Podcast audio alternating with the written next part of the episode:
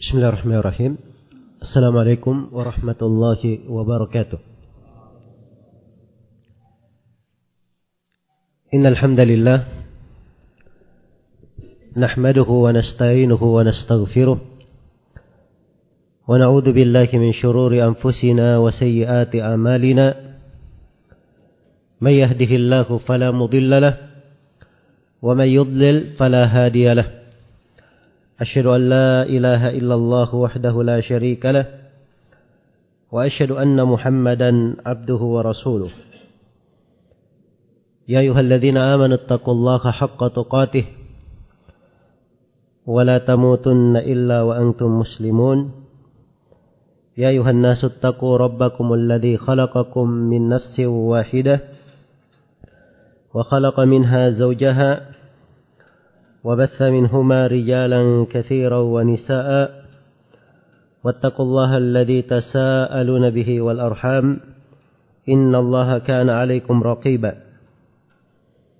يا أيها الذين آمنوا اتقوا الله وقولوا قولا سديدا.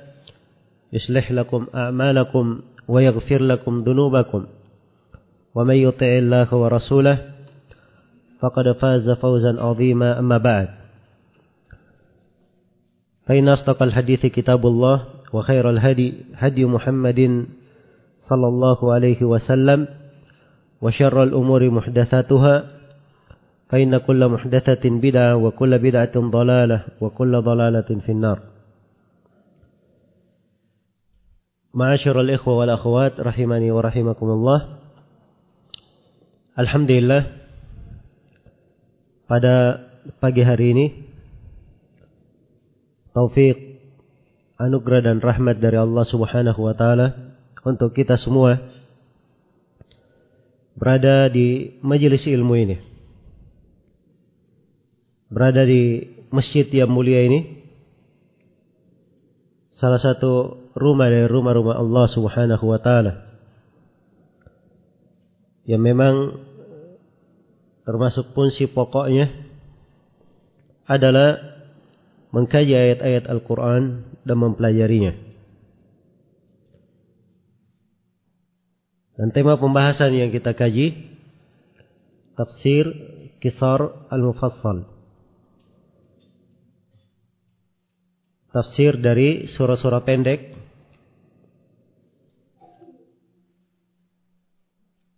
yang masuk di dalam cakupan al-mufassal. Istilah al-mufassal itu itu dipakai untuk akhir dari Al-Quran.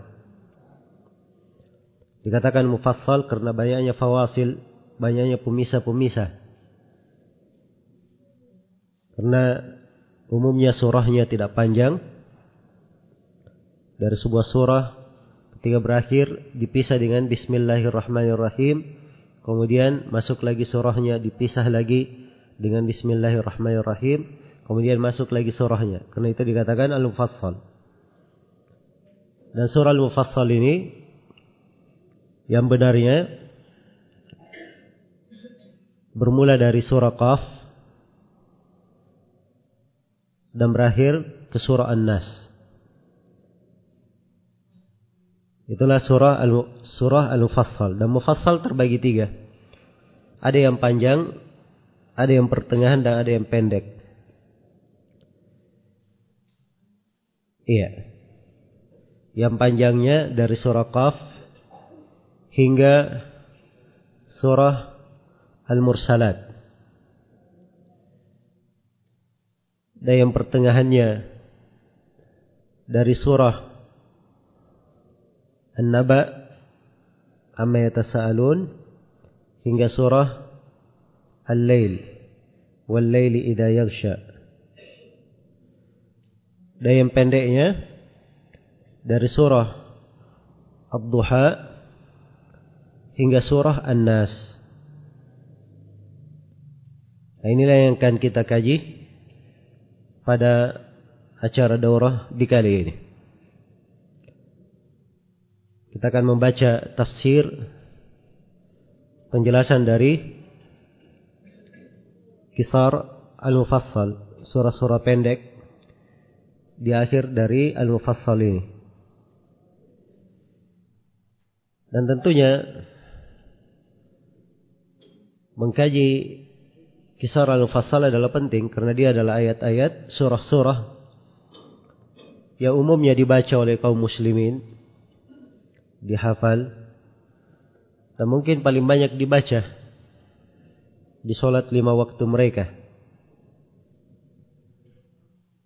Karena itu, sebagaimana umumnya Al-Quran itu. Al-Quran diturunkan bukan untuk dibaca saja. Hanya sekedar dilafatkan saja. Tanpa dipahami makna-maknanya.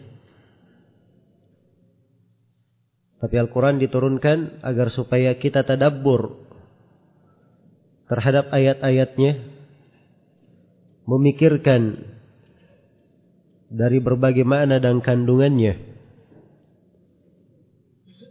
Itulah maksud pokok dari Al-Quran ini.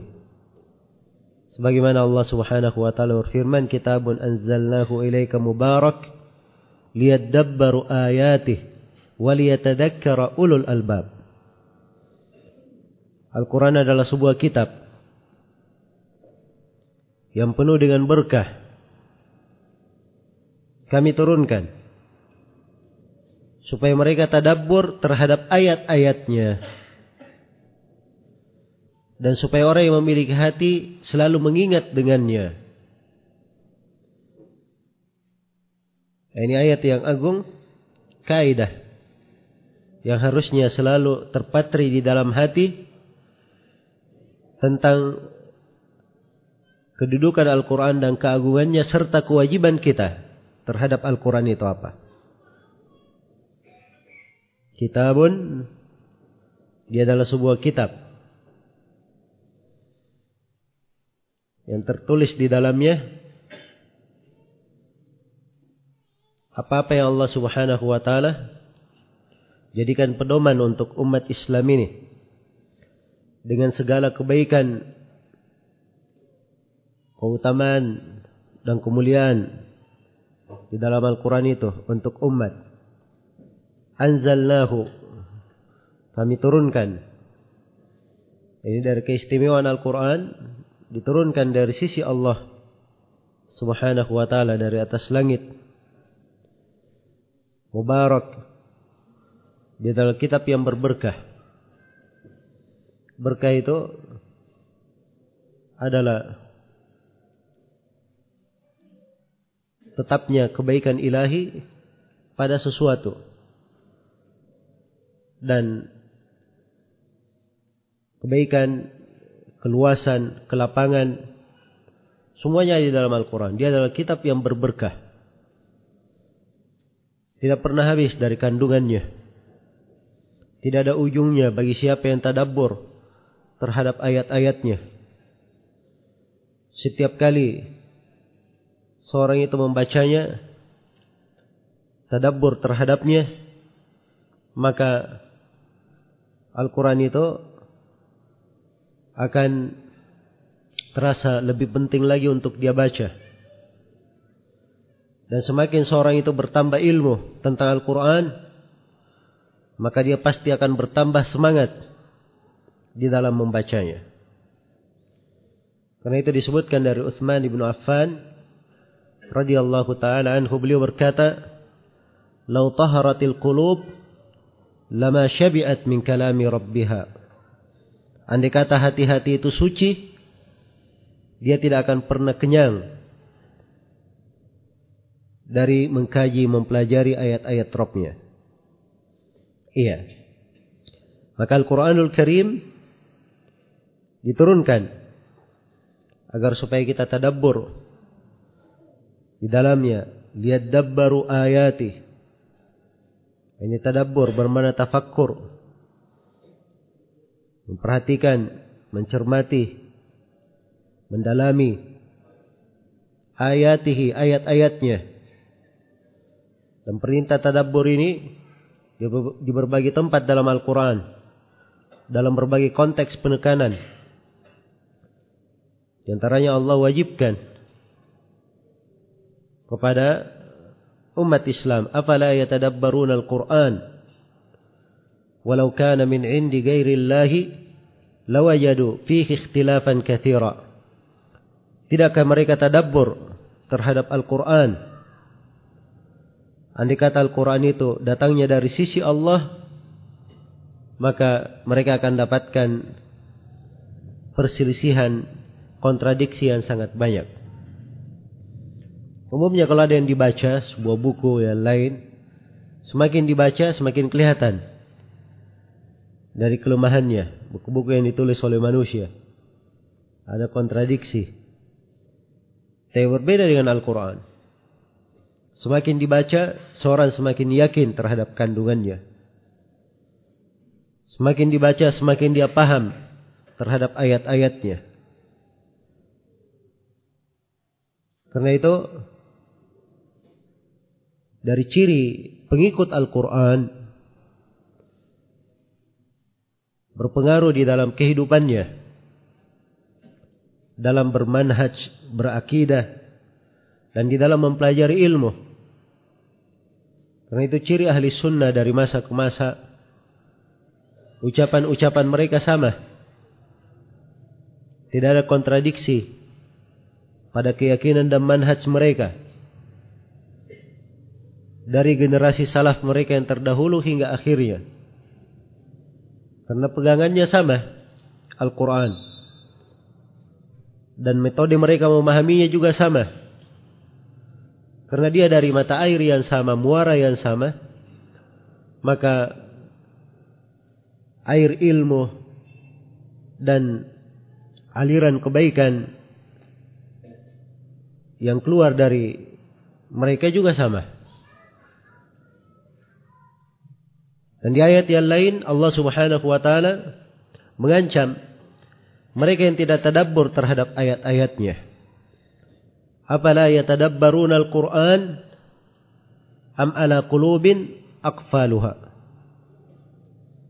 Tidakkah mereka tadabbur terhadap Al-Quran? Atau hati-hati itu telah ada kuful padanya? Kuful. Iya. Di bahasa Al-Quran itu hati yang terhalangi itu ada beberapa pembahasan. Ada beberapa derajat. Ada derajat yang pertama namanya ar-rain. Hatinya misalnya bersih, putih, kemudian dititikkan padanya titik-titik hitam, mengotori hatinya hingga hatinya terbungkus penuh. Iya. Penuh hatinya dengan titik hitam itu namanya ar-rain. Tingkatan pertama dari kelamnya hati. Tingkatan yang kedua ada namanya at-taba. Ini semuanya ada ya dalam bahasa Al-Quran. At-taba. At-taba itu dia lebih daripada rain. Dia sudah terbungkus. Sudah hitam, terbungkus lagi dengan kelam hitam. Ini lebih parah tertutupnya. Dan ada tingkatan berikutnya. Nah, ini yang disebut dalam ayat yang saya bacakan tadi. Afala yatadabbaruna al-Qur'an am ala qulubin aqfaluha. Tidakkah mereka tadabbur terhadap Al-Quran atau hati-hati itu sudah ada kuful, kunci-kunci yang menguncinya. Sudah tertutup, terkunci sudah. Terkunci. Maka ini peringatan yang sangat besar. Suatu ancaman yang sangat dahsyat. Jangan sampai kita berpaling dari tadabbur terhadap Al-Quran. Karena hanya ada dua. Dia tadabbur terhadap ayat-ayatnya, mengambil berbagai manfaat darinya, atau kalau tidak, dia pasti ke arah tertutupnya hati. Hati ini perlu selalu dihidupkan.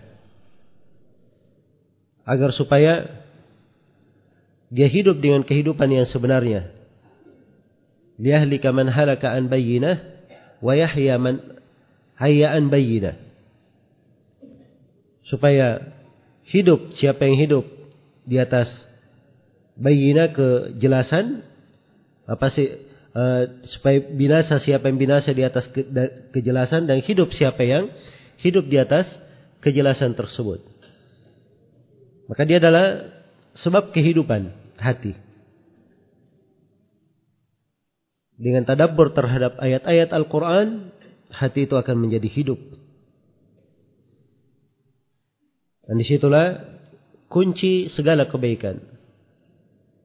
Itu adalah pintu hidayah. Itu adalah naungan rahmat. Dan di situ adalah cahaya untuk seorang hamba yang menerangi segala sudut kehidupannya. Terdapat di dalamnya bimbingan dan pedoman untuk apa saja yang dia perlukan di dalam kehidupannya.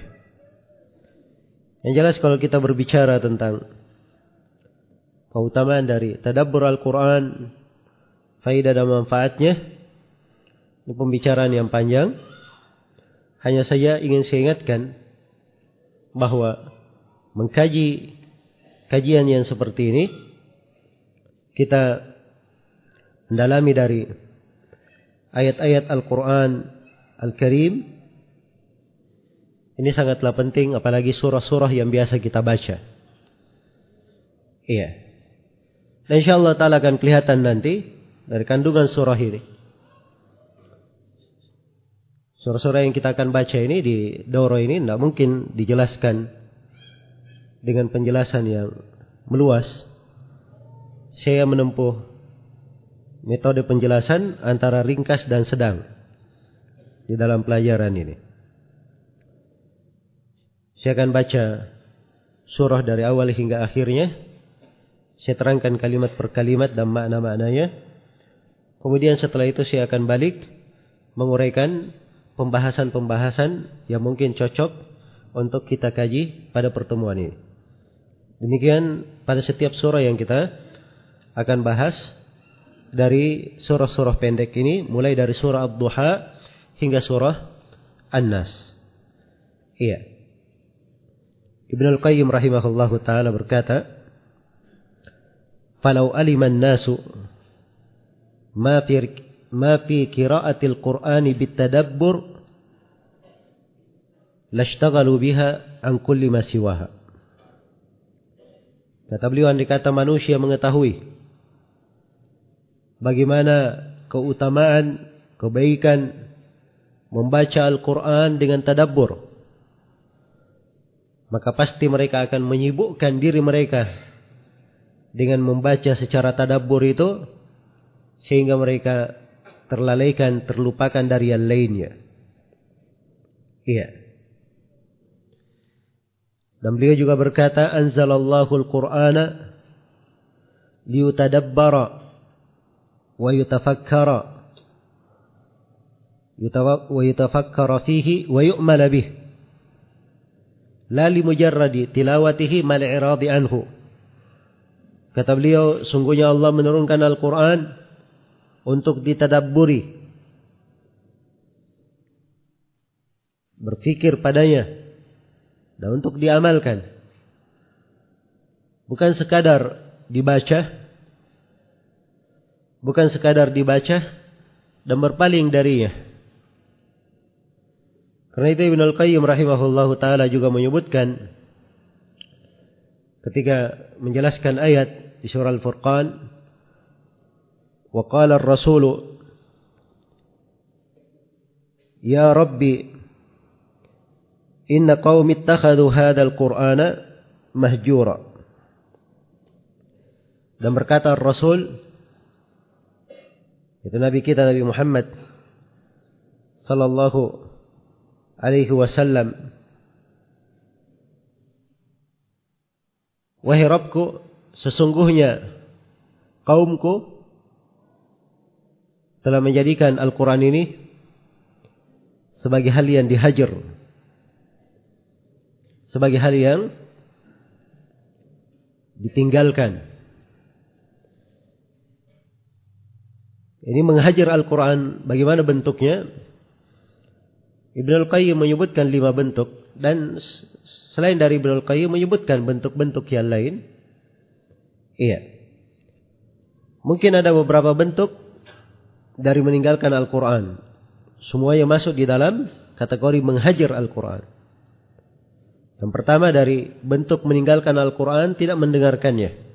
Apabila dibaca. Iya. Dia tidak mendengarkannya. Ini repot ya. Kadang ada suara Al-Quran di radio. Begitu saja berlalu. Ada suara kedengaran tapi tidak terpahami. Seakan-akan tidak terdengar. Sama dengan kadang kita di dalam solat, imamnya membaca. Terdengar imam bersuara. Tapi setelah solat, dia tanya dirinya, tadi imam baca surah apa ya? Padahal imamnya tadi membaca, dia dengar. Hanya saja dia tidak tahu imamnya baca surah apa. Jadi ini kedudukannya sama dengan tidak mendengar. Ini bentuk dari menghajar Al-Quran. Dari bentuk menghajar Al-Quran tidak beriman terhadapnya, tidak membenarkannya. Dari bentuk menghajar Al-Quran, yang ketiga, tidak tadabbur terhadap terhadapnya, tidak memahaminya.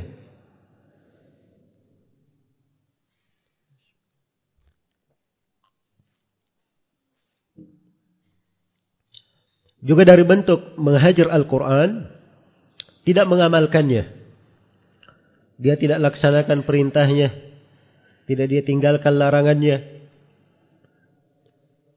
Yang kelima dari bentuk menghajar Al-Quran, tidak berhukum dengannya. Iya.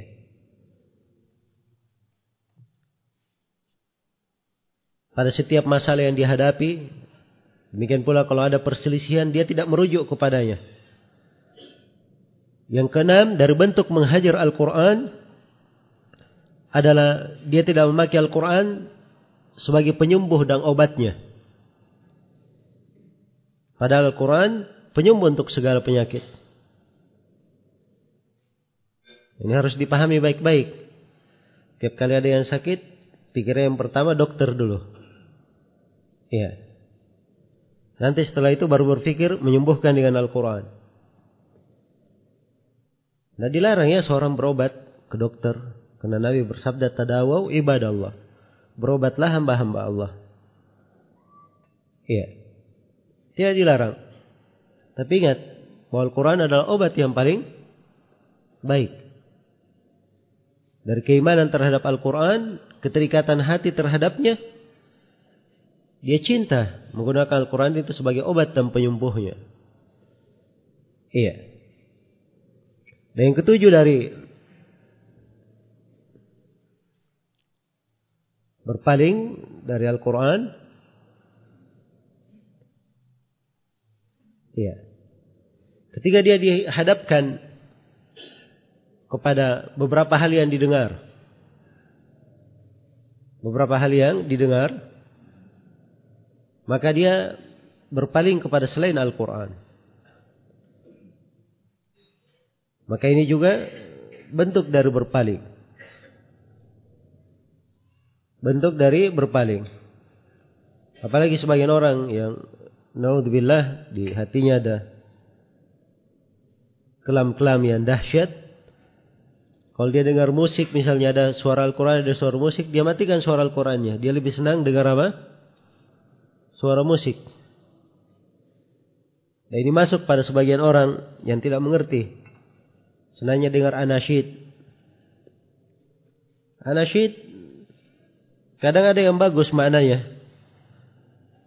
Tapi sibuk dengan anasyid dari mendengarkan Al-Quran ini adalah hal yang berbahaya. Iya. Maka bukan dari ciri orang yang mengenal Al-Quran mengenal sunnah, menyibukkan dirinya dengan anasyid. Biasanya yang sibuk dengan hal itu orang-orang yang banyak berpaling memang dari jalan yang lurus masuk dalam hizbiyat dan semisal dengannya. Nasallallahu alafiyah. Baik. Kita ada waktu untuk saat ini memulai kajian kita di tafsir dari kisah al-mufassal. Kita mulai dari surah Ad-Duha. Ya sebenarnya bagus ya kalau kita mulai dengan surah Al-Fatihah kemudian surah Ad-Duha. Ya, cuman judul acara antum tafsir kisah al-mufassal. Surah Ad-Duha sampai surah An-Nas. Nanti kalau saya tambah lagi surah Al-Fatihah, waktunya khawatir tidak cukup. Dan sebenarnya uh, surah Al-Fatihah itu harusnya dibuat waktu khusus. Orang tadabbur terhadap kandungannya. Karena itu adalah pokok dari Al-Quran. Iya. Seluruh kandungan dari surah dalam Al-Quran itu ada di dalam surah Al-Fatihah. Baik. Kita lihat dari surah Ad-Duha.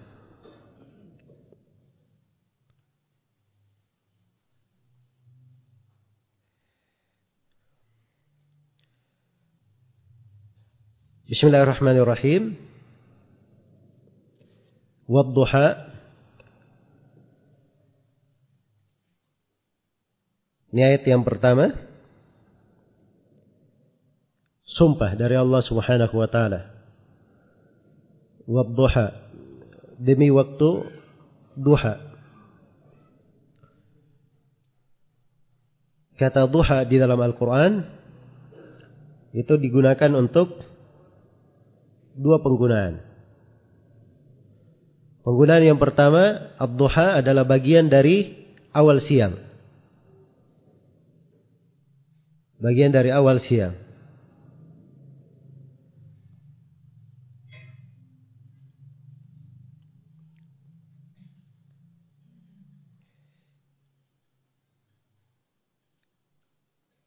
Yang bisa atau biasa kita sebut dengan waktu duha. Seperti sekarang ini.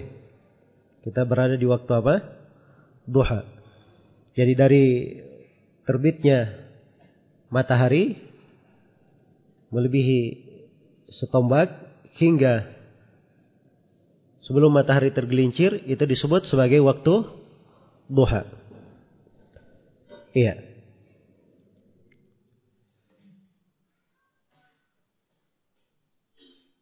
Nah, seperti misalnya penggunaan di apa namanya? Ayat di akhir An-Naziyat. Illa asy illa asyuha wa apa namanya? Wa duhaha. Nah, itu waktu duha di situ. Sama di penggunaannya di surah Al-A'raf apa amina ahlul qura ayyatiyahum ba'suna duhan wahum yal'abun. Iya. Atau di surah Al-Araf bisa bermana satu satu satu hari penuh ya. Di mana yang kedua? Mana yang kedua dari Abduha itu bermana seluruh waktu siang.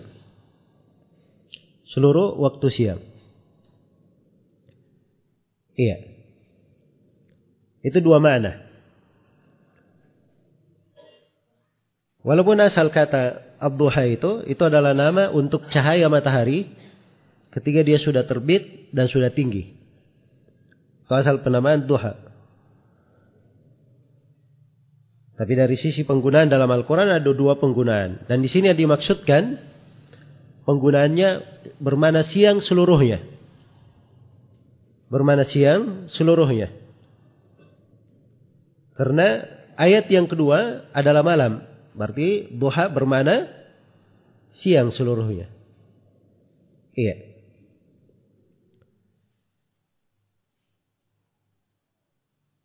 Wabduha. Jadi Allah bersumpah. Demi waktu duha.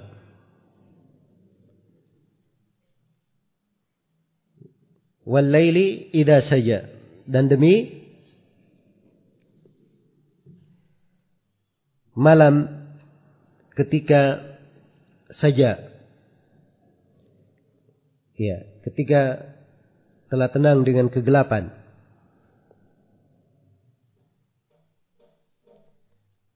Walaili al-lail dimaklumi maknanya ya.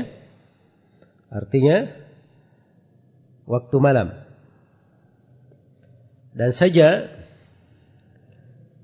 ini di antara ulama ada yang berkata akbala bi apabila malam itu telah datang dengan kegelapannya. Iya. Telah datang dengan kegelapannya. Dan sebagian ulama ada yang mengatakan bahwa saja artinya dia menutupi segala sesuatu dengan kegelapan.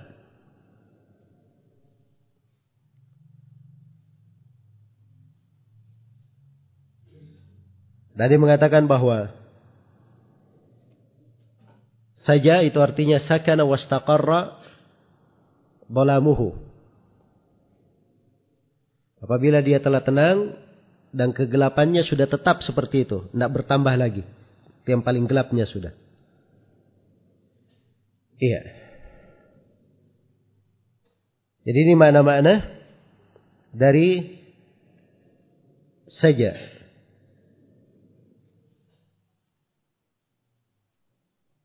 Jadi kalau diterjemahkan mana ayatnya, nah itu selalu saya bahasakan seperti itu ya. Terjemahan makna ayat. Terjemahan makna ayat. Karena ayat itu tidak bisa diterjemah. Yang bisa diterjemah cuma apa? Maknanya. Al-Quran itu adalah mukjizat. Ayat dari ayat-ayat Allah. Ini bahasa mukjizat kadang saya pakai karena kalau saya bahasakan ayat kadang sulit dimengerti ya. Karena yang populer disebut mukjizat. Walaupun dari sisi syar'i penamaan ayat itu lebih bagus sebab kata mukjizat itu tidak ada di dalam penggunaan Al-Qur'an. Iya, hanya saja di penggunaan orang belakang. Tapi masalahnya di bahasa Indonesia itu lebih dipahami. Jadi ayat-ayat Al-Quran itu huruf per hurufnya, kalimat per kalimatnya itu adalah kebesaran dan tanda-tanda kebesaran Allah. Tidak ada yang bisa mendatangkan semisal dengannya. Jadi tidak mungkin ada ayat bisa di apa? Diterjemahkan. Karena itu yang ada ayat itu diterjemahkan maknanya. Maknanya yang diterjemahkan. Iya. Kalau ada yang berkata terjemahan harfiah, maksudnya terjemahan makna secara harf. Mana yang dia terjemah. Sebab satu kalimat dalam Al-Quran tidak bisa diganti dengan kalimat lain ditempatkan pada ayat. Iya. Karena penggunaannya di situ ada bentuk mukjizat. Jadi walaili idza saja demi waktu malam demi malam hari apabila telah sunyi, telah tenang dengan kegelapan. Ma wadda'aka rabbuka wa ma qala. Iya. Rabbmu wahai Nabi Muhammad, ma wadda'ak. Tidak meninggalkan engkau. Wadda'aka artinya meninggalkan engkau.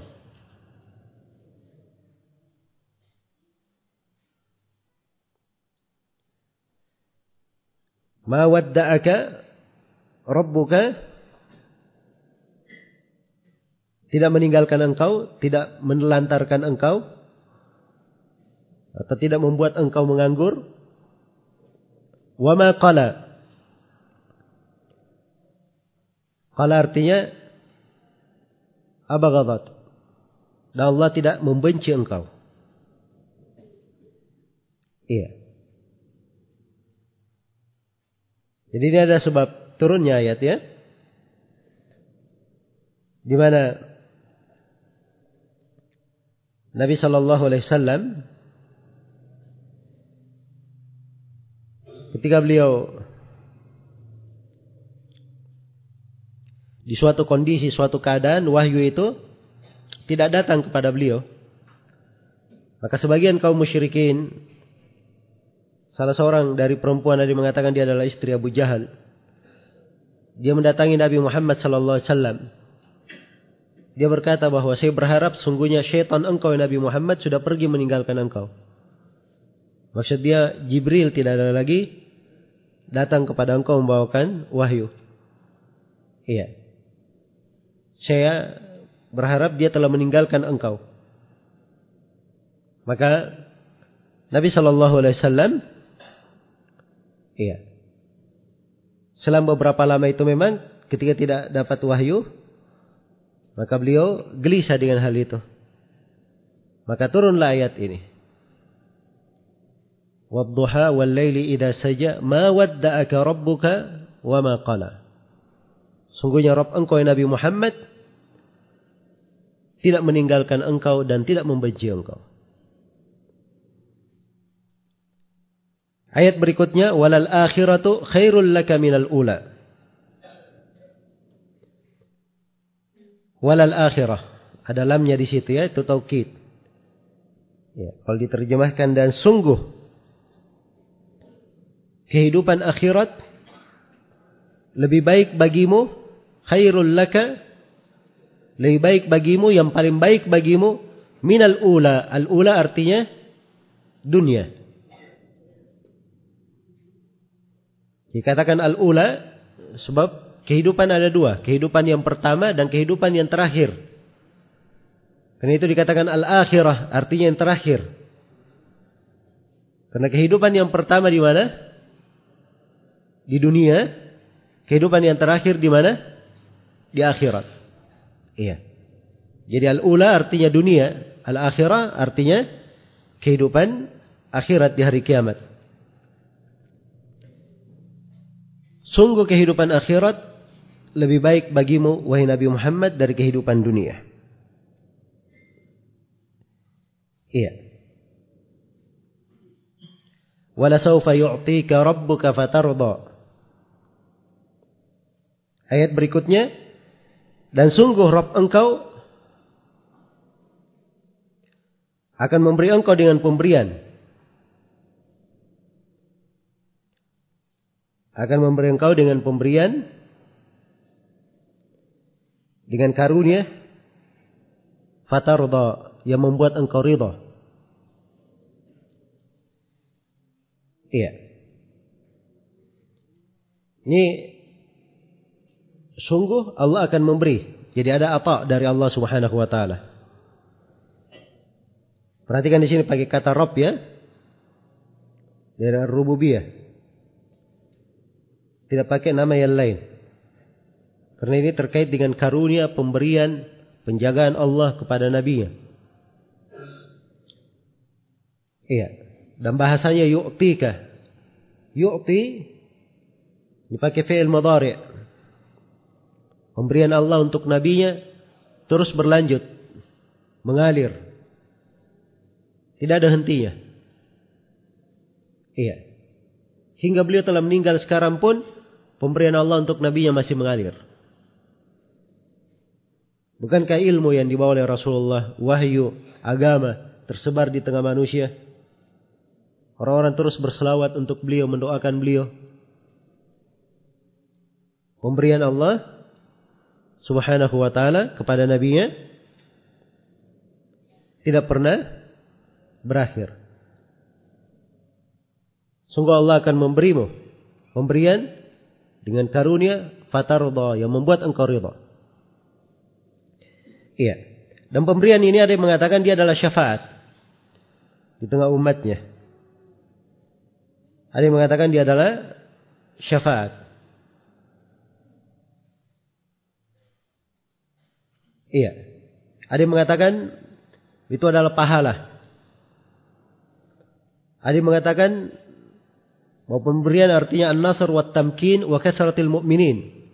Engkau akan diberikan dari nasr pertolongan dimapankan dan banyak kaum mukminin yang mengikutimu. Ya dan konteks dari ayat lebih umum daripada itu. Ini contoh-contoh dari penafsiran. Bagian dari makna ayat, bukan seluruhnya. Yang jelas pemberian untuk nabinya ada yang terkait dengan dunia, ada yang terkait dengan apa? Akhirat. Iya. Ada yang terkait dengan akhirat. Kemudian Allah ingatkan nabinya akan keadaannya dahulu. Kemudian bagaimana karunia Allah kepada nabinya setelah itu. Pada tiga perkara Yang pertama alam yajidka yatiman fa'awa. Bukankah dia telah menemukan engkau seorang anak yatim. Fa'awa.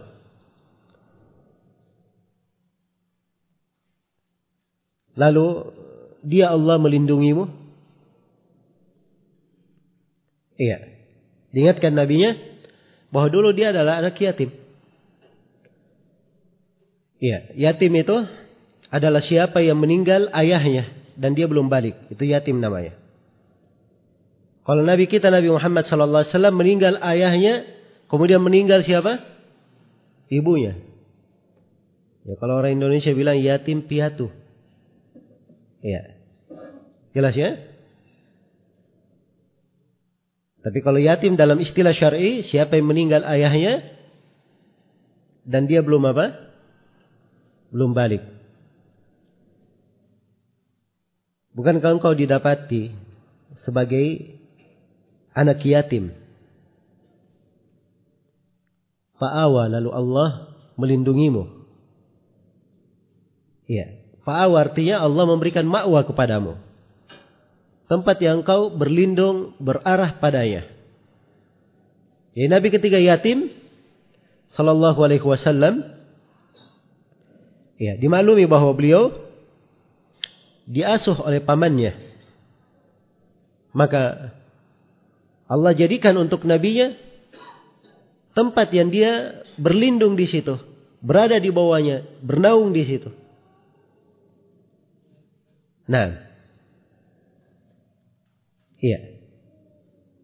Nah ini kalimat Awa lebih luas ya cakupannya.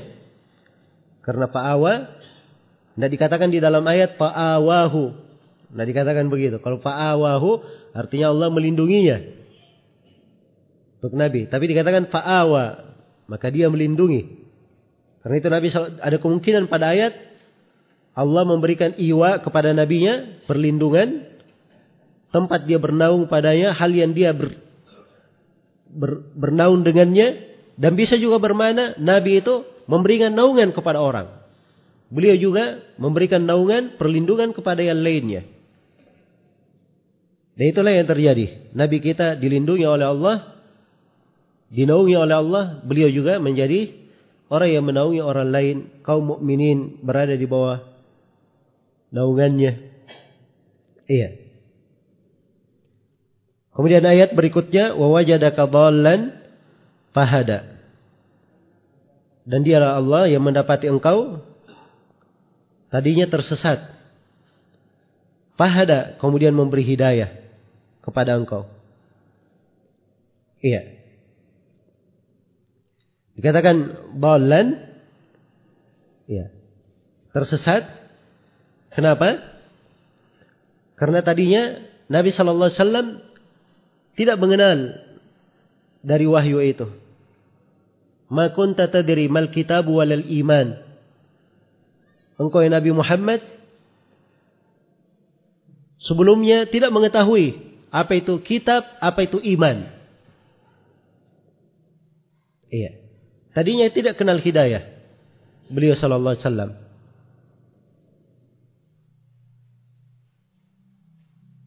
Dan juga seperti di dalam ayat, "Nahnu naqussu 'alaika ahsanal qasasi bima auhayna ilaika hadzal Qur'an wa in kunta min qablihi apa? Laminal ghafilin." Nah, ini sama maknanya. Dulunya beliau ghafil, tidak mengenalnya. Maka Allah beri hidayah, fahada diberi hidayah. Nah, ini penafsiran yang paling masyhur di kalangan ahli tafsir. Dan ada yang mengatakan bahwa beliau pernah tersesat di jalan Mekah, lalu Allah beri hidayah kepada nabinya. Dan pernah ada juga sebagian ahli tafsir yang mengatakan beliau pernah tersesat di jalan menuju ke Syam bersama pamannya, lalu Allah beri hidayah kepada nabinya. Dan konteks ayat umum sebenarnya. Hanya saja makna yang pertama itu makna yang disebut oleh kebanyakan ahli tafsir. Iya. Ini karunia yang sangat besar. Tadinya beliau balan, tersesat, tidak mengenal apa itu kitab, apa itu iman. Kemudian Allah beri hidayah, fahada. Tidak dikatakan dalam ayat fahadahu, tapi dikatakan fahada. Karena Nabi itu diberi hidayah oleh Allah dan beliau juga menjadi hidayah untuk orang lain. Menjadi hidayah untuk orang lain. Jadi ini nikmat hal yang kedua yang diingatkan kepada nabinya. Hal yang ketiga yang diingatkan kepada nabinya, wa wajadaka wa wajadaka ailan fa. Dan Allah dapat engkau Nabi Muhammad ailan. Iya. Ailan artinya fakiran. Tadinya engkau orang yang fakir. Orang yang kekurangan. Kemudian dikatakan fa'agna. Lalu Allah memberikan kecukupan. Beliau diberi gina oleh Allah. Kecukupan. Kecukupan, kecukupan di segala maknanya. Karena itu kata sebagian ahli tafsir. Engkau tadinya adalah fakir wahai Nabi Muhammad. Kemudian Allah cukupi engkau dengan harta Khadijah. Kemudian dengan ghanimah. Iya. Karena Nabi tadinya fakir. Setelah itu Allah berikan hidayah kepada nabinya, beliau menikah dengan Khadijah. Khadijah adalah perempuan yang kaya memiliki banyak harta. Dia jadikan hartanya pada suaminya. Maka menjadilah Nabi Muhammad sallallahu alaihi wasallam cukup dengan hal tersebut. Iya.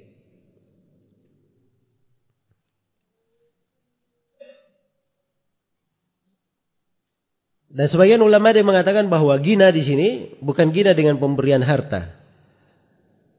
Tetapi dari rezeki dan anugerah yang Allah berikan. Dan ini semuanya benar ya, karena kecukupan itu ada dua. Kecukupan dari sisi dunia, dan kecukupan yang paling pokoknya dari sisi hati. Dan ini semuanya diberikan kepada Nabi Muhammad. Ini insya Allah kita akan bahas nanti. Saya sekarang masih fokus menjelaskan makna ayat secara global. Kemudian pada ayat berikutnya ayat yang ke-9 Fa'ammal yatima fala taqhar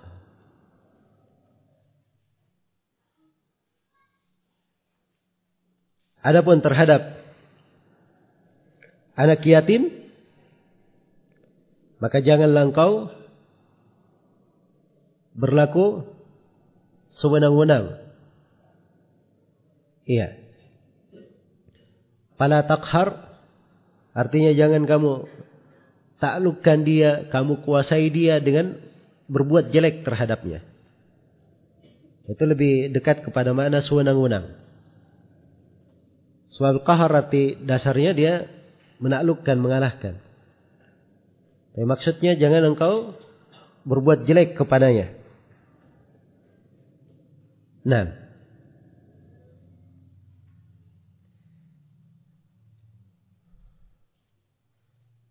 Famal yatima fala taqhar. Iya.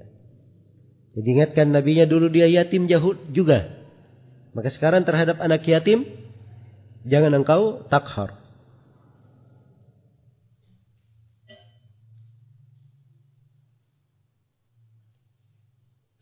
Fala takhar. Jangan berbuat sunah terhadapnya.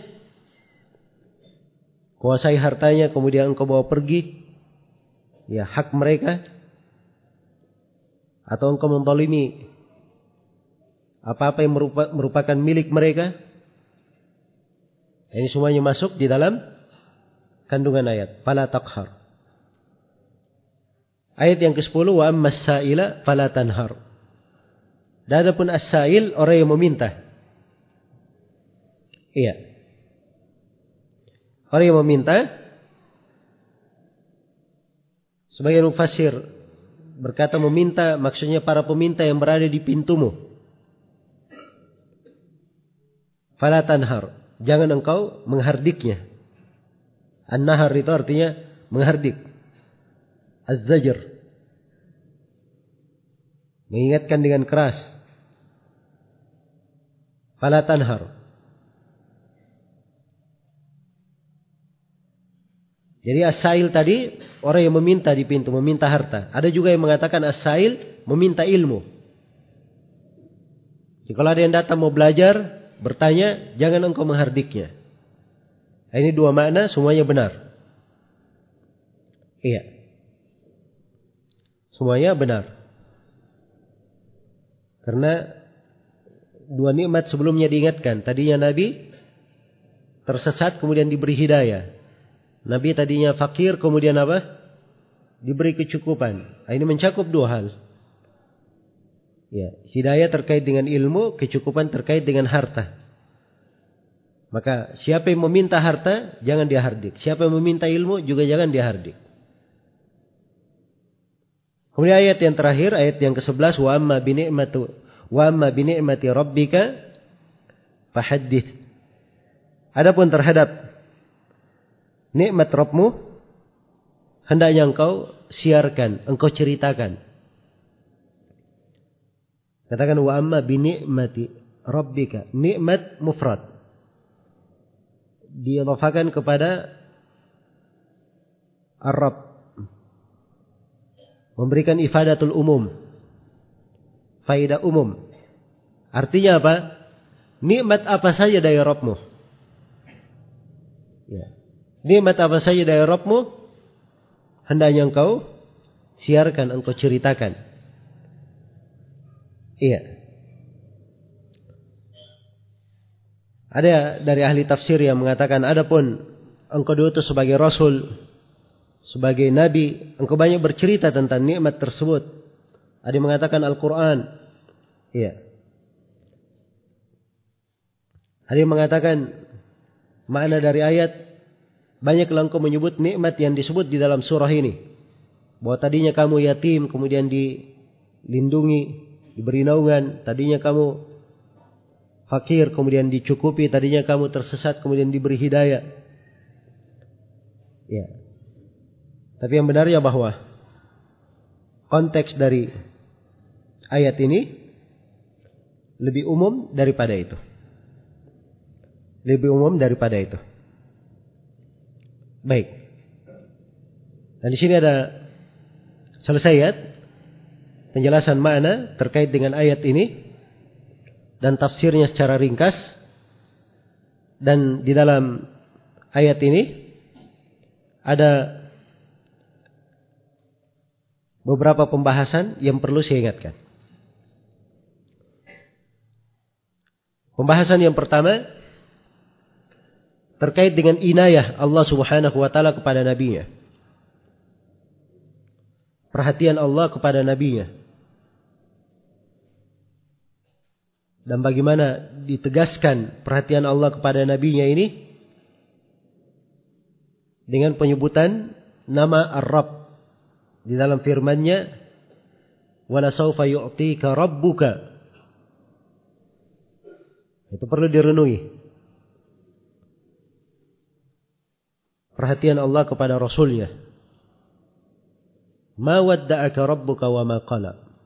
Allah tidak pernah meninggalkanmu, tidak pernah membencimu. Ya.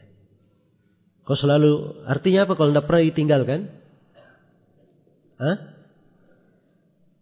Artinya bahwa Allah subhanahu wa ta'ala selalu memperhatikan nabinya.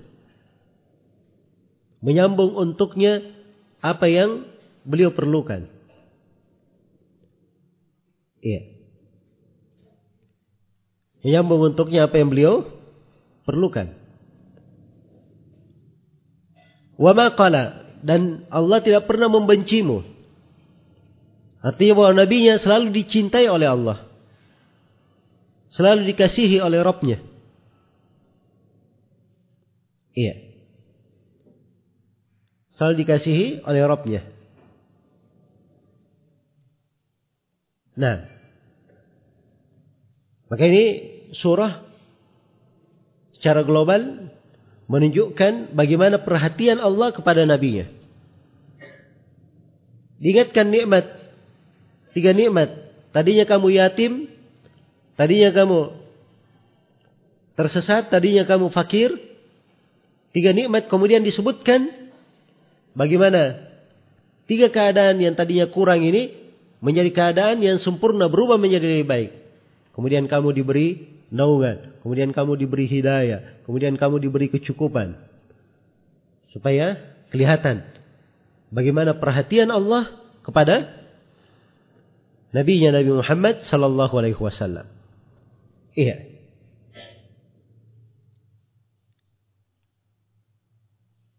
Dan saya akan sebutkan nanti dari salah satu faedah ini bahwa ini surah walaupun terkait dengan perhatian Allah pada nabinya tapi ini juga masuk kepada siapa yang menempuh jalan Nabi sallallahu alaihi wasallam yang berada di atas tuntunan dan syariatnya. Nah perlu khawatir Allah akan memperhatikannya. Iya. Baik di awal surah ada ada sumpah. Dan ini saya ingin memberikan kaidah di sini. Seputar sumpah-sumpah di dalam Al-Quran. Ini ada wadduha wal laili idha saja dua sumpah. Nanti di surah At-Tin juga ada. Ya, wattini wal zaitun wa turi sinin wa hadal baladil amin. Itu tiga sumpah. Iya. Dan akan datang nanti sumpah-sumpah di beberapa surah. Dan itu banyak sekali tempat-tempat Al-Quran, di berbagai surah Al-Quran. Apakah di, di mufassal dan selain mufassal. Iya. Dan di sini kita perlu menjelaskan sebuah kaidah yang bermanfaat terkait dengan masalah sumpah di dalam Al-Quran. Syekhul Islam Ibn Taimiyah rahimahullah taala berkata, "Inna Allah yuksimu bima yuksimu bihi min makhluqatihi liannaha ayatuhu wa makhluqatuh." Sungguhnya Allah Subhanahu wa taala bersumpah dengan apa-apa yang dia kehendaki dari sumpah dari makhluk-makhluknya. Allah bersumpah dengan makhluk-makhluknya dengan apa yang dia kehendaki Kenapa? Karena makhluk-makhluk itu adalah ayat-ayat Allah dan makhluk-makhluk Allah. Maka sumpah ini dalilun ala rububiyatihi wa uluhiyatihi wa wahdaniyatihi wa ilmihi wa qudratihi wa masyiatihi wa rahmatihi wa hikmatihi wa azamatihi wa izzatihi. Sumpah Allah dengan makhluk-makhluknya, ayat-ayatnya ini menunjukkan rububiyahnya, uluhiyahnya, kesendiriannya, menunjukkan ilmunya, kemampuannya, kehendaknya, rahmatnya, hikmahnya, kebesaran kebesarannya dan keagungannya. Iya. Itu kaidahnya ya. Fahuwa subhanahu yuksimu biha. Allah Subhanahu wa taala bersumpah dengan makhluk-makhluk itu. Lianna iksamahu biha ta'dhimun lahu subhanahu. Karena Allah bersumpah dengan makhluk itu pengagungan untuknya. Pengagungan untuknya. Jadi Allah berhak bersumpah dengan makhluk-makhluknya. Menunjukkan keagungannya. Kebesarannya. Dia yang maha bersendirian. Dia yang maha mampu. Dia melakukan apa yang dia kehendaki, tidak ada yang bisa menahannya. Itu menunjukkan akan kebesaran Allah Subhanahu wa taala. Tapi kata Syekhul Islam, "Wa nahnul makhlukun laisa lana an nuqsima biha bin nassi wal ijma'." Adapun kita makhluk tidak boleh kita bersumpah dengan makhluk. Iya. Kalau Allah bersumpah demi waktu duha, demi malam, demi matahari, demi bulan, makhluk-makhluknya, tanda-tanda kebesarannya. Menunjukkan keagungan dan kebesaran Allah. Tapi kalau makhluk bersumpah demi matahari, demi bulan, itu nggak boleh. Maka itu adalah syirik. Iya. Jadi dilarang untuk makhluk bersumpah dengan makhluk bin nafsi wal ijma. Secara nas dan secara apa? Ijma. Maksudnya secara nas berdasarkan dalil dari Al-Quran dan As-Sunnah dan ijma berdasarkan kesepakatan para ulama. Iya. Syekh Ibn Uthaymin rahimahullahu taala menyebutkan bahwa manfaat dari sumpah di dalam Al-Quran ada lima. Allah bersumpah dengan makhluk-makhluknya, itu ada lima manfaat. Yang pertama, supaya seorang mukmin bertambah keyakinan di dalam hal tersebut. Ini kan luar biasa. Allah subhanahu wa ta'ala bersumpah dengan sumpah-sumpah yang agung. Maka ketika sampai kepada hal yang Allah bersumpah dengannya, itu akan menambah keimanannya. Ya seperti ayat ini misalnya, surah ini. Allah bersumpah demi waktu duha, maksudnya demi seluruh siang.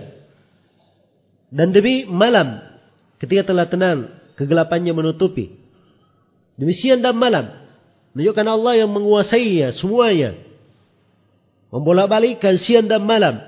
Ma wadda'aka rabbuka wa ma qala. Allah tidak pernah meninggalkan engkau Nabi Muhammad dan tidak pernah apa? membiarkan engkau.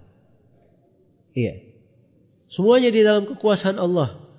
Yang ditegaskan, maka ditegaskan bahwa Allah tidak pernah meninggalkan nabinya, tidak pernah membencinya. Iya. Ini memberikan makna yang menambah keimanan seorang mukmin. Nah, ini faedah yang pertama dari sumpah. Faedah yang kedua dari sumpah ini, ini adalah uslub bahasa Arab untuk mentakkid menegaskan. Iya. Untuk menegaskan. Dan Al-Quran ini turun dengan lisan bahasa Arab. Bilisanin Arabiyin mubin. Itu faedah yang kedua. Faedah yang ketiga. Iya. Allah bersumpah dengan ayat-ayatnya dengan makhluk-makhluknya, hal-hal yang menunjukkan keagungan dan kebesarannya, ini untuk menunjukkan kesempurnaan Allah sendiri. Menunjukkan kesempurnaan kemampuannya kesempurnaan kebesarannya, kesempurnaan ilmunya. Iya. Kemudian faedah yang keempat, faedah yang keempat itu untuk menunjukkan kedudukan hal yang Allah bersumpah dengannya. Misalnya di sini Allah bersumpah dengan waktu duha. Menunjukkan bahwa waktu duha ini hal yang agung di sisi Allah. Iya. Karena itu kalau kita mau bahas lengkap ayat ini, banyak pembahasan, mungkin saya bahas masalah sholat duha. Dari apa-apa yang dilakukan dari ibadah di waktu duha. Nabi berdikir sampai waktu duha. Kalau luput sholat malamnya diganti di waktu duha. Hah? Walaili idha saja dan malam ketika kegelapannya telah tenang. Ini umumnya di tengah malam. Ada solat lail di situ, solat sunnah yang paling afdal. Ada doa kepada Allah, itu waktu besar, agung di sisi Allah. Ini kan memberi faedah. Seorang ketika merenunginya. Iya. Sama kalau kita membaca wan nazi'ati gharqa demi malaikat-malaikat yang mencabut nyawa itu. Iya. Ini menunjukkan dahsyatnya sakaratul maut. Harus direnungi. Allah bersumpah dengannya. Bukan hal sembarangan. Kan begitu? Maka sumpah-sumpah seperti itu penekanannya. Dari manfaat dan faidahnya kalau direnungi. Menunjukkan agungnya, besarnya hal yang Allah bersumpah dengan itu. Itu adalah hal yang dibesarkan di sisi Allah subhanahu wa ta'ala. Kemudian faidah yang kelima. Yang terakhir yang disebut oleh beliau bahwa sumpah-sumpah itu itu menunjukkan perhatian pada hal yang Allah bersumpah dengannya untuk itu. Ya kalau di surah ini Allah bersumpah dengan dua sumpah ya. Demi waktu duha dan demi waktu malam. Untuk apa? Menegaskan apa? Menegaskan bahwa Allah tidak pernah meninggalkan nabinya dan tidak pernah apa? Membencinya. Kalau di surat Tin nanti Sumpah dengan tiga hal. Watini wa zaitun. Dua. Apa namanya? makanan yang dimaklumi. Wa turi sinin, Bukit Tur. Wa hadal baladil amin, negeri yang aman maksudnya Mekah. Tiga hal untuk menegaskan apa? Laqad khalaqanal insana fi ahsani taqwim. Itu yang mau ditegaskan. Sama dengan dua surah sebelumnya. Wasyamsi wa duhaha. Wasyamsi wa duhaha dua. Wal qamari idza talaha. Wan nahari idza jallaha. Wal laili idza yakshaha. Was samai wa ma banaha. Wal ardi wa ma tahaha. Wa nafsi wa ma sawaha. Sepuluh sumpah. Falahamaha fujuraha wa taqwaha. Apa yang mau ditegaskan dalam sumpah? Qad aflaha man zakkaha wa qad khaba man dassaha. Telah beruntung siapa yang mensucikan jiwa dan telah merugi siapa yang mengotorinya. Jadi itu menegaskan ini Allah bersumpah dengan sepuluh sumpah sebelumnya. Ini menunjukkan besarnya ya kan? Ditegaskan. Nah, ini faidah ya. Terkait dengan sumpah-sumpah Allah di dalam Al-Quran. Baik. Ini pembahasan yang kedua. Pembahasan yang ketiga. Iya. Pembahasan yang ketiga. Terkait dengan keagungan wahyu dan pentingnya. Keagungan wahyu dan pentingnya. Wahyu itu ya, diturunkan oleh Allah Subhanahu wa taala kepada nabinya didapatkan oleh Rasulullah sallallahu alaihi wasallam. Dan ketika turunnya itu adalah cahaya dan kebaikan untuk umat. Maka pada saat Nabi masih hidup, wahyu tidak mungkin terputus. Iya. Jadi tidak mungkin Nabi Muhammad itu ditinggalkan dan dibenci. Karena beliau adalah yang menyampaikan apa? Wahyu. Iya. Maka kedudukan beliau di dalam menyampaikan risalah, menyampaikan agama yang menerima wahyu, ini adalah hal yang besar. Ma wadda'aka rabbuka wa ma qala. Rabbmu tidak akan pernah meninggalkanmu dan tidak akan pernah membencimu. Iya. Demikian pula orang-orang yang menyandang Al-Quran, menghafalnya, memahami maknanya, mengajarkannya,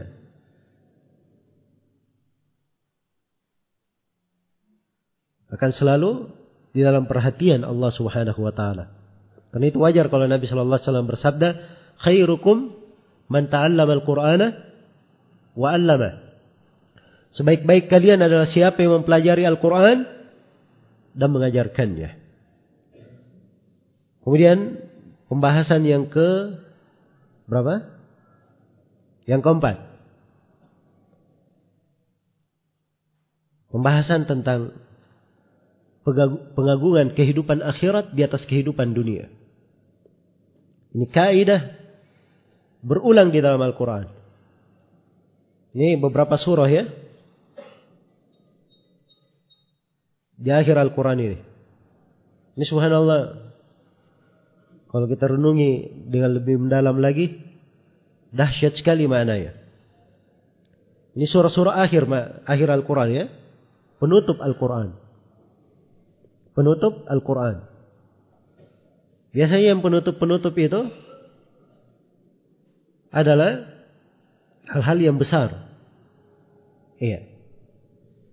Hal-hal yang besar. Di penutup-penutup banyak surah di penutup Al-Quran ini itu banyak penekanan kehidupan akhirat lebih bagus dari kehidupan dunia.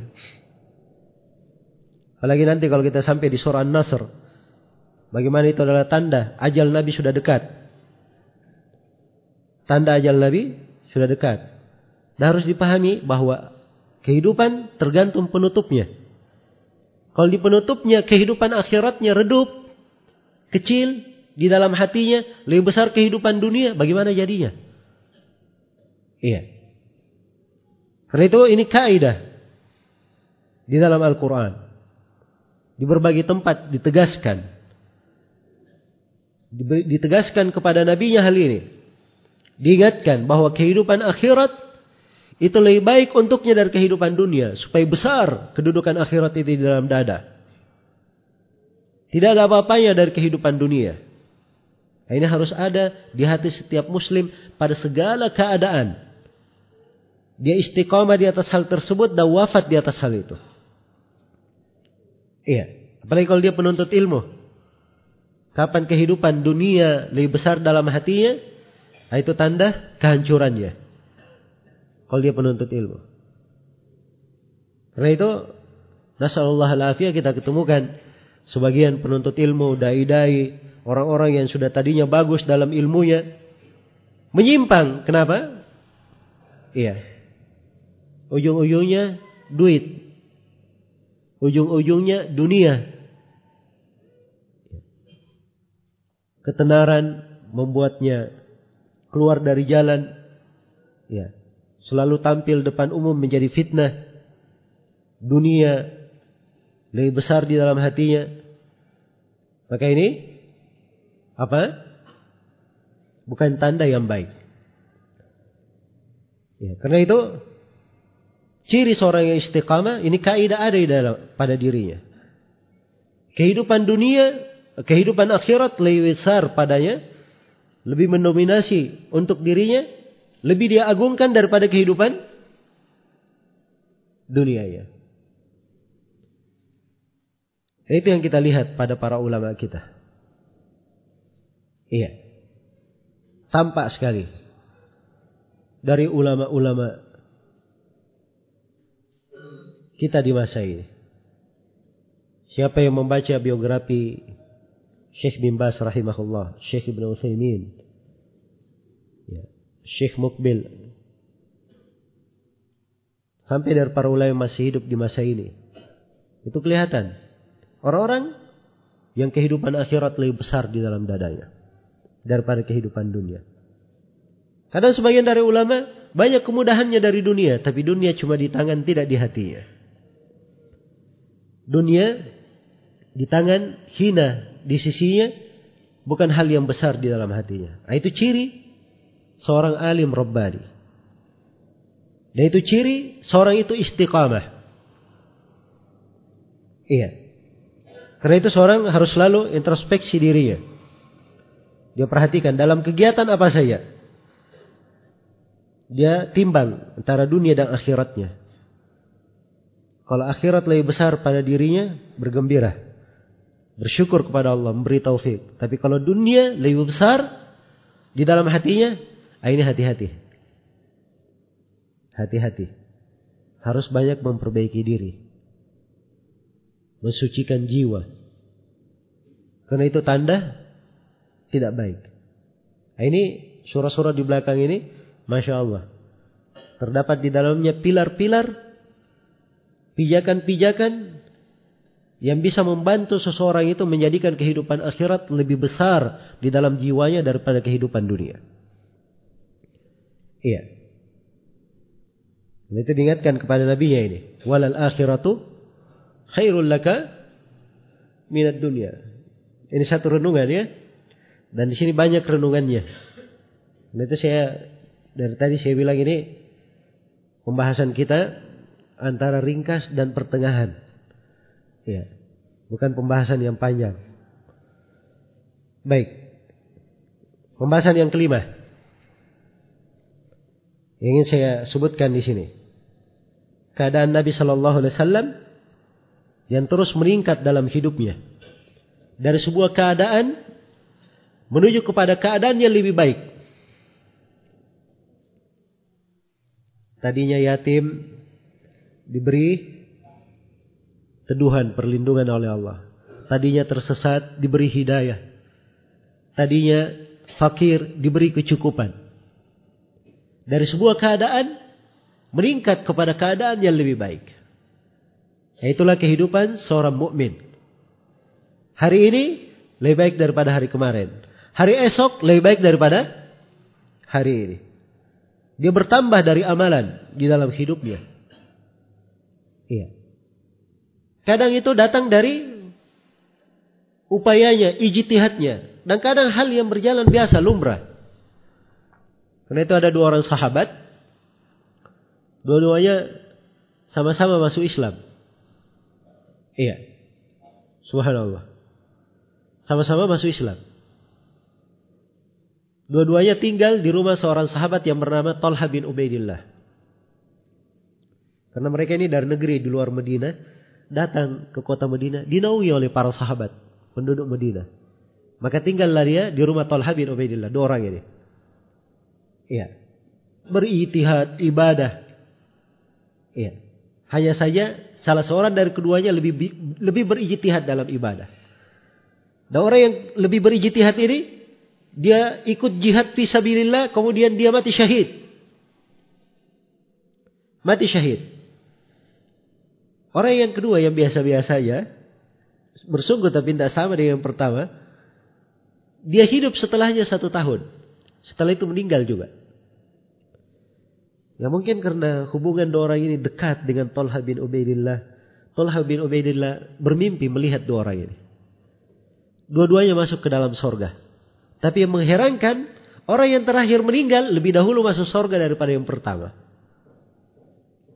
Maka dia pun heran. Yang pertama mati syahid. Lebih sungguh-sungguh dalam ibadah. Kenapa yang kedua lebih dahulu masuk surga? Maka datanglah Tolha bin Ubaidillah kepada Nabi. Dalam riwayat lain, Tolha bin Ubaidillah menceritakannya kepada orang-orang karena dia heran. Orang-orang yang cerita kepada Nabi. Yang jelas sampai kepada Nabi. Nabi berkata, kalian heran dengan hal ini? Ya. Menunjukkan bahwa mimpinya benar ya. Kalian heran dengan hal ini? Bukankah orang yang pertama, dia masih hidup setahun? Bukankah dia sholat sekian ribu rakaat, dia berpuasa Ramadan? Perhatikan. Jadi tambahan umur dengan tambahan amalan solih itu membuat keadaan seorang mukmin menjadi lebih baik dan lebih apa? Lebih baik. Jadi seorang di dalam hidup harus seperti itu. Kapan dia kondisinya dia lebih baik dan lebih baik, nah itu bergembira. Tapi kalau lebih parah dan lebih parah, nasallahu alaihi Ya. Banyak bertobat, beristighfar, memperbaiki diri dan mensucikan diri. Nah, ini adalah musibah yang menimpa. Maka ini dari pokok ya yang kita petik. Dari surah ini. Bagaimana keadaan Rasulullah Sallallahu Alaihi Wasallam. Kemudian yang ketujuh. Di sini diingatkan kepada nabinya keadaan beliau di masa lalu. Dulu sebagai seorang anak yatim, dulu pernah tersesat, tidak mengerti apa itu iman, apa itu kitab. Tidak mendapat hidayah. Ya. Dulu beliau adalah seorang yang fakir. Diingatkan. Akan keadaan-keadaannya. Terdahulu. Apa maksud diingatkan tiga hal ini? Ini agar supaya seorang itu semakin mengenal dari pemberian-pemberian Allah Subhanahu wa taala. Banyak dia ingat dari nikmat-nikmat Allah. Iya. Di mana keadaannya yang kurang dahulu itu menjadi sebab dia bersyukur terhadap nikmat-nikmat Allah Subhanahu wa taala. Dan keadaannya yang dahulu mengingatkan dia apa kewajibannya di belakang nikmat itu. Iya. Jadi banyak diingatkan dalam Al-Quran. Sampai para sahabat pernah ditegur. Ketika di antara mereka ada yang di di di sebuah jihad ya, melakukan kekeliruan terhadap orang-orang kafir maka dikatakan kepada mereka kadzalika kuntum min qablu famanallahu alaikum Demikianlah kalian dahulu juga seperti itu. Kemudian Allah memberi minnah kepada kalian. Memberi anugerah kepada kalian. Maka itu kita banyak mengingat ya, kondisi kita dahulu itu adalah hal yang apa? Bagus, ada sebab renungan di situ. Ada dari fikih ibadah yang sangat dahsyat. Baik. Ini membawa seorang untuk bersyukur kepada Allah Subhanahu wa taala. Baik yang keberapa sekarang? Kedelapan ya. Yang kedelapan. Kita perhatikan ya, tiga nikmat yang Allah berikan kepada Nabi ya. Diteduhi, dinaungi, al-iwa, nikmat hidayah, nikmat kecukupan. Ini tiga nikmat ini, ini bukan untuk nabinya saya. Tapi beliau juga dijadikan oleh Allah Subhanahu wa taala menuduhi orang lain. Memberi hidayah kepada orang lain. Beliau juga mencukupi orang lain. Mencukupi orang lain. Iya. Maka ini menunjukkan bahwa siapa yang berjalan di atas jalan Rasulullah sallallahu alaihi wasallam maka nikmat dan kebaikan Allah itu sangat luas baginya. Sangat luas baginya. Dan ini kita harus selalu ingat ya, betapa pentingnya menapaki jalan Nabi, berpegang dengan sunnahnya, menolong agamanya, menjadi pengikutnya yang benar. Karena memang di belakangnya terdapat berbagai kebaikan untuk diri kita sendiri dan juga ada kebaikan untuk orang-orang lain. Ada kebaikan untuk orang-orang lain. Baik waktunya sudah habis ya, masih ada. Sebenarnya masih ada satu dua, masih ada lima pembahasan lagi. Untuk surah ini insya Allah kita lanjutkan nanti di sesi berikutnya. Untuk saat ini kita persiapan untuk sholat Jumat. Semoga Allah Subhanahu wa taala memberikan kesehatan untuk kita semua, keteguhan hati yang paling penting supaya bisa bersabar menghadiri kajian ini. Ya. Bisa menyadari besarnya nikmat Allah dalam mengkaji ayat-ayat Al-Qur'an dan juga yang paling penting semoga Allah Subhanahu wa taala menghindarkan kita semua dari gangguan syaitan yang selalu menghambat manusia dari jalan yang lurus, membuatnya jenuh terhadap kebaikan dan kebenaran dan semoga Allah Subhanahu wa taala selalu memberikan hidayah dan taufiknya untuk kita semua wallahu taala alam subhanakallahumma bihamdik asyhadu an la ilaha illa anta astaghfiruka wa atubu ilaik. Walhamdulillahi rabbil alamin. Assalamualaikum warahmatullahi wabarakatuh